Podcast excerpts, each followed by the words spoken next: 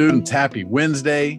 It's Answers to Gospel Questions. You're listening with Brother Lawson and Brother Wing. How are you, Brother Wing? Doing fantastic. Good. I'm glad you're doing fantastic. We got a good question today for Answers to Gospel Questions. The question is What do I do when I mess up? I'm assuming that means what do you do uh, when you when you sin? I, people mess up all the time. There's a big difference between just making mistakes and uh, and sinning. Uh, and so there's consequences, obviously, tied to, tied to both mistakes and sin. But sin is what leads to spiritual death. Mistakes is just kind of what mortality is about. So we we want to we want to know what do we, what do we do when uh, when we sin? How do how do we go about the the process of of repentance? President Nelson has said I, I don't know if President Nelson has ever given a talk as the prophet of the church where he hasn't encouraged repentance. Um, I think that in in Second Samuel chapter eleven, we get a pretty good commentary, um, an implied commentary in uh, the story of David Bathsheba about the importance of repenting quickly rather than delaying repentance. What can we learn about that in Second Samuel chapter 11, Brother Wayne? Yeah, it's a fascinating story, and it's like it's a devastating story for Yeah. those of us who just love the David and Goliath. David, Oh, remember David killing Goliath? That was the best. yeah, and then all the things that he did, and even how humble he was with Saul. Oh, he was humble. and it's just, and then you come to this David in Second Samuel eleven, and you're like, no, and so it's it's pretty devastating, but. Um he uh verse one and I, I don't know who originally made this point or how how i have been made aware of this but it does say at the time when kings go forth to battle that Mhm. david sent joab so who's the king it's david David's the king. but he did not go forth to battle he sent someone to do his work for him You know what that It's- kind of reminds me of, just as a side note? Um, like the David and Goliath story. Who should have been the one fighting Goliath? It it should have been Saul. Like Saul was the, but you know he he sends David out there to do it, and now it's always like David is following in Saul's foot, footsteps, and probably even, I mean, you're gonna see clearly how he's following in Saul's footsteps throughout the remainder of his life. It's unfortunate. very true and so he's just not in the right place he's not where he should be and that is just a dangerous place to be Right. um, wherever it is. Like bad things can happen. And so in verse two, it talks about that he was, um, he arose from off his bed. Maybe he should have just stayed sleeping. If you're not going to be in the right place at the right time, at least just go to sleep, you know, to, to save spiritually. there, there's a good there's a good uh lesson in that i think you know my mom used to always say uh you know the holy ghost goes to bed after midnight and we just kind of chuckle and laugh about that but in many in many respects that's is true that's when a lot of times problems uh scrolling through netflix at one o'clock in the morning never good idea just looking at instagram reels at one o'clock in the morning or whatever uh you probably should just read some scriptures and go to bed. yeah. Dangerous place to be. Yeah. Our, our adherence to the Holy Ghost becomes harder when we're, when we're tired. Yeah. Um, so David, tired, not where he's supposed to be, he walks out onto the roof and sees something that he shouldn't see. And uh, He's lost his soul now. He Yeah. saw something. I mean, that's over. He saw something he wasn't supposed to see. He probably, I mean, that's terrible. No, I'm just kidding. It's a, it's a pop-up ad, right? It's like that's what he sees something he's not supposed to see. Has, has he committed a sin, Brother Wing? yeah, this is kind of a situation where you're like, I don't know that the scriptures did. Would he did he go out looking for this, Right. or did he? Was it just an accident? Let's assume it was an accident. Yeah, that's what I'm saying. Like the, the scriptures don't say, so let's go ahead and say, yeah, it's just an accident. Well, then what do you do with that? You know, and so I can, I mean, wouldn't it be great to just stop the chapter at verse two Oh, and rewrite it? You know, Right. Just- Da- or, yeah, what would, what would said- your verse three be? It would you say? David sent some of his woodworkers down to build a roof over this woman's bathtub. yeah.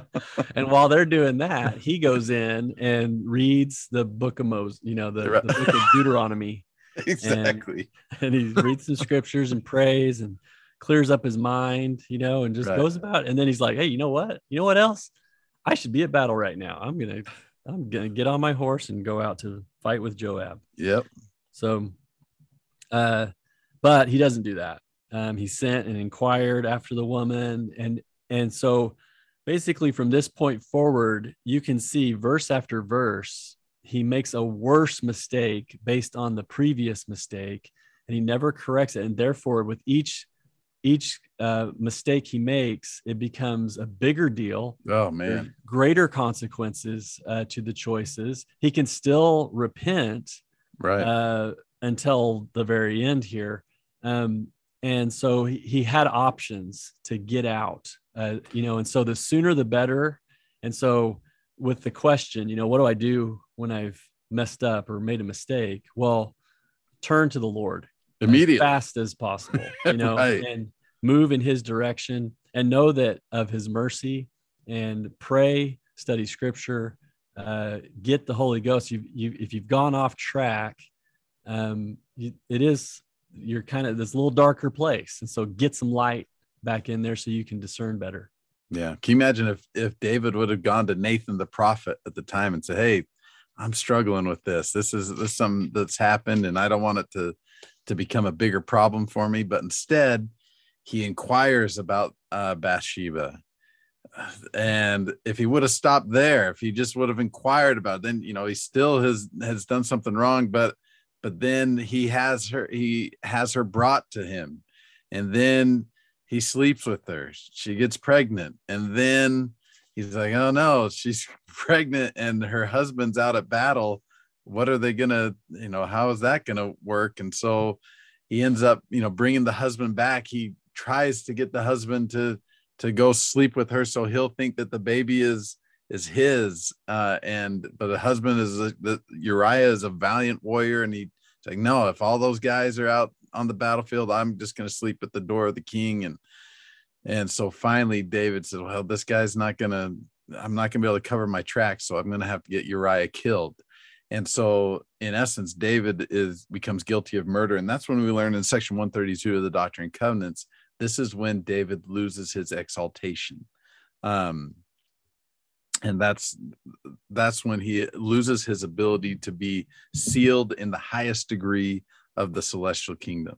So you can see how it just progresses progresses. It's crazy in the next chapter when nathan i mean the lord tells nathan what's going on. He nathan knows exactly what david has done. The lord told uh, nathan.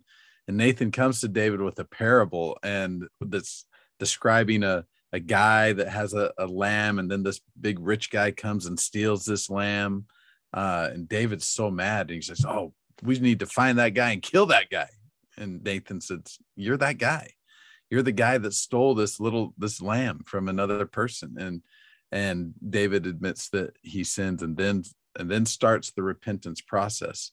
Um, again there are consequences to our actions and sometimes those consequences uh in the case of david he had eternal consequences as a result of his sins even though he start he began the the repentance process. You can't avoid consequences. Sin is always going to result in in suffering.